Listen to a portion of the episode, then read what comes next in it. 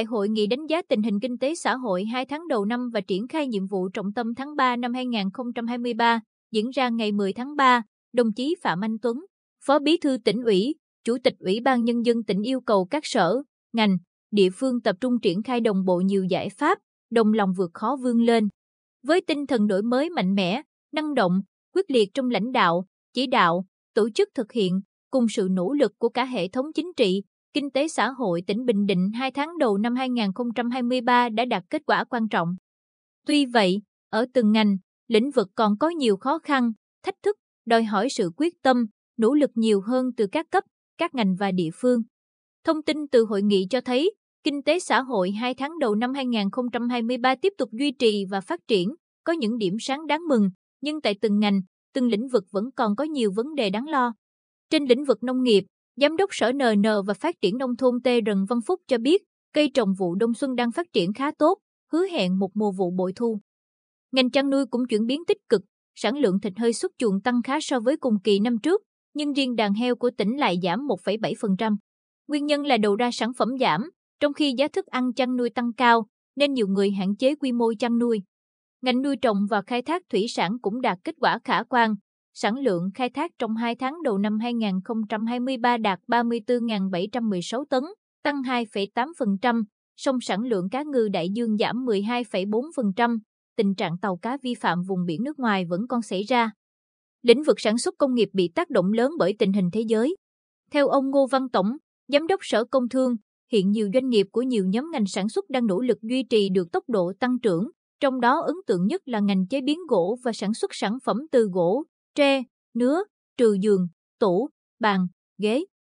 Tăng trưởng 35,08% so với cùng kỳ năm trước, tiếp đến là ngành sản xuất trang phục tăng trưởng gần 20%.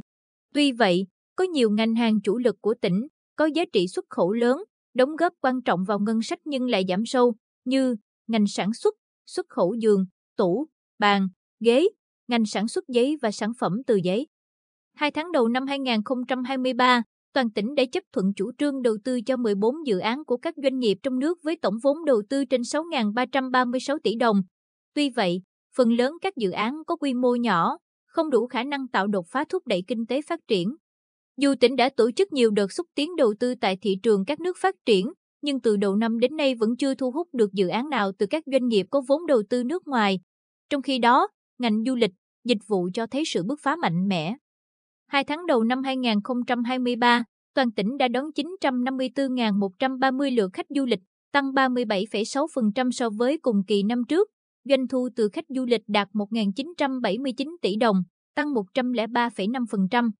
Kinh tế phát triển không đều giữa các ngành, lĩnh vực đã ảnh hưởng đến kết quả thu ngân sách của tỉnh. Tổng thu ngân sách nhà nước 2 tháng đầu năm 2023 là hơn 1.573 tỷ đồng, đạt 11,5% dự toán năm, giảm 42,3% so với cùng kỳ. Ông Nguyễn Đẩu, Cục trưởng Cục Thuế tỉnh, cho hay có 9 trong số 17 khoản thu, sắc thuế đảm bảo mức tăng trưởng thu, nhưng cũng có đến 8-17 khoản thu, sắc thuế giảm nhiều so với cùng kỳ năm trước.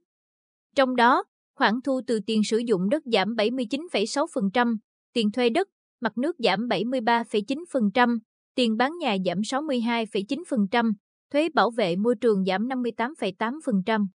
Nhiều khoản thu, sắc thuế giảm mạnh chủ yếu là do hoạt động sản xuất kinh doanh của doanh nghiệp gặp khó khăn và việc thực hiện chính sách giảm nhiều sắc thuế cho người nộp thuế. Sau khi phân tích, đánh giá tình hình phát triển kinh tế xã hội của tỉnh trong 2 tháng đầu năm 2023, Phó Chủ tịch Thường trực Ủy ban Nhân dân tỉnh Nguyễn Tuấn Thanh yêu cầu đẩy mạnh hơn nữa công tác chuyển đổi cơ cấu cây trồng, vật nuôi theo hướng nâng cao giá trị bền vững. Đẩy mạnh thực hiện chương trình xây dựng nông thôn mới, chương trình UCOB, cùng với đó là phát triển diện tích rừng gỗ lớn, gắn với công tác quản lý, bảo vệ, phòng cháy chữa cháy rừng. Bên cạnh đó, tập trung xử lý dứt điểm tình trạng tàu cá vi phạm vùng biển nước ngoài.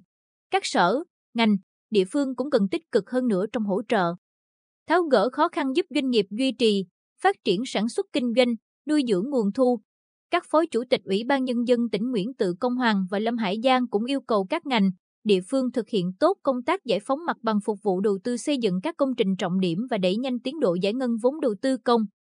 Tăng cường quảng bá, xúc tiến thu hút đầu tư, chú trọng đến công tác quản lý, bảo tồn và phát huy giá trị các di tích lịch sử, tổ chức nhiều hoạt động văn hóa, du lịch gắn với nâng cao chất lượng dịch vụ du lịch. Phát biểu kết luận tại hội nghị, đồng chí Phạm Anh Tuấn, Phó Bí thư tỉnh ủy, Chủ tịch Ủy ban Nhân dân tỉnh, đánh giá hầu hết các ngành, lĩnh vực đều đã đạt kết quả tích cực nhất định, tạo tiền đề, động lực để tỉnh hoàn thành tốt nhiệm vụ, kế hoạch của cả năm 2023.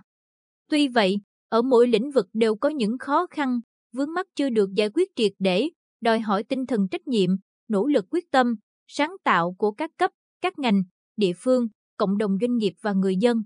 Để thực hiện tốt kế hoạch phát triển kinh tế xã hội năm 2023, đồng chí Phạm Anh Tuấn yêu cầu tập trung thực hiện các nhiệm vụ trọng tâm để được Ủy ban Nhân dân tỉnh giao cho các sở, ngành, địa phương, có giải pháp cụ thể. Sở Nông nghiệp và Phát triển Nông thôn tập trung chuyển đổi cơ cấu cây trồng vật nuôi, không để xảy ra tình trạng xâm phạm vùng biển nước ngoài, quan tâm đến công tác quản lý, phát huy hiệu quả các công trình nước sạch sau đầu tư, bảo vệ môi trường sinh thái ở khu vực nông thôn. Ra soát luồng vào đầm thị nại để chuẩn bị cho việc đón khách du lịch.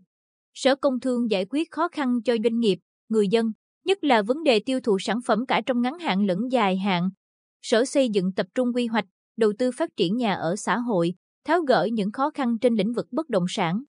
Sở KH và DTB An quản lý khu kinh tế tỉnh tập trung công tác quảng bá, xúc tiến đầu tư, đảm bảo điều kiện tốt nhất cho các nhà đầu tư đến Bình Định tìm hiểu, hợp tác đầu tư và thực hiện các dự án. Cùng với đó, chú trọng đến việc đảm bảo hệ thống dữ liệu của cả tỉnh, các dự án đầu tư và tiến độ giải ngân vốn đầu tư công. Đồng chí Phạm Anh Tuấn cũng lưu ý Sở Tài chính quan tâm đến công tác thu ngân sách, cơ chế tài chính đối với các đơn vị sự nghiệp công lập và đấu giá quyền sử dụng đất. Sở Thông tin và Truyền thông chịu trách nhiệm về công tác chuyển đổi số, xây dựng và chia sẻ dữ liệu cho các sở, ngành, địa phương. Sở Giao thông Vận tải chú trọng đến công tác quản lý, bảo dưỡng các tuyến đường giao thông. Sở Du lịch tập trung triển khai các hoạt động du lịch, tăng cường hợp tác với các doanh nghiệp, các tỉnh trong nước để thúc đẩy phát triển du lịch, đa dạng hóa các sản phẩm du lịch, nâng cao chất lượng phục vụ du lịch. Ban quản lý các dự án tập trung triển khai các dự án, đảm bảo chất lượng công trình.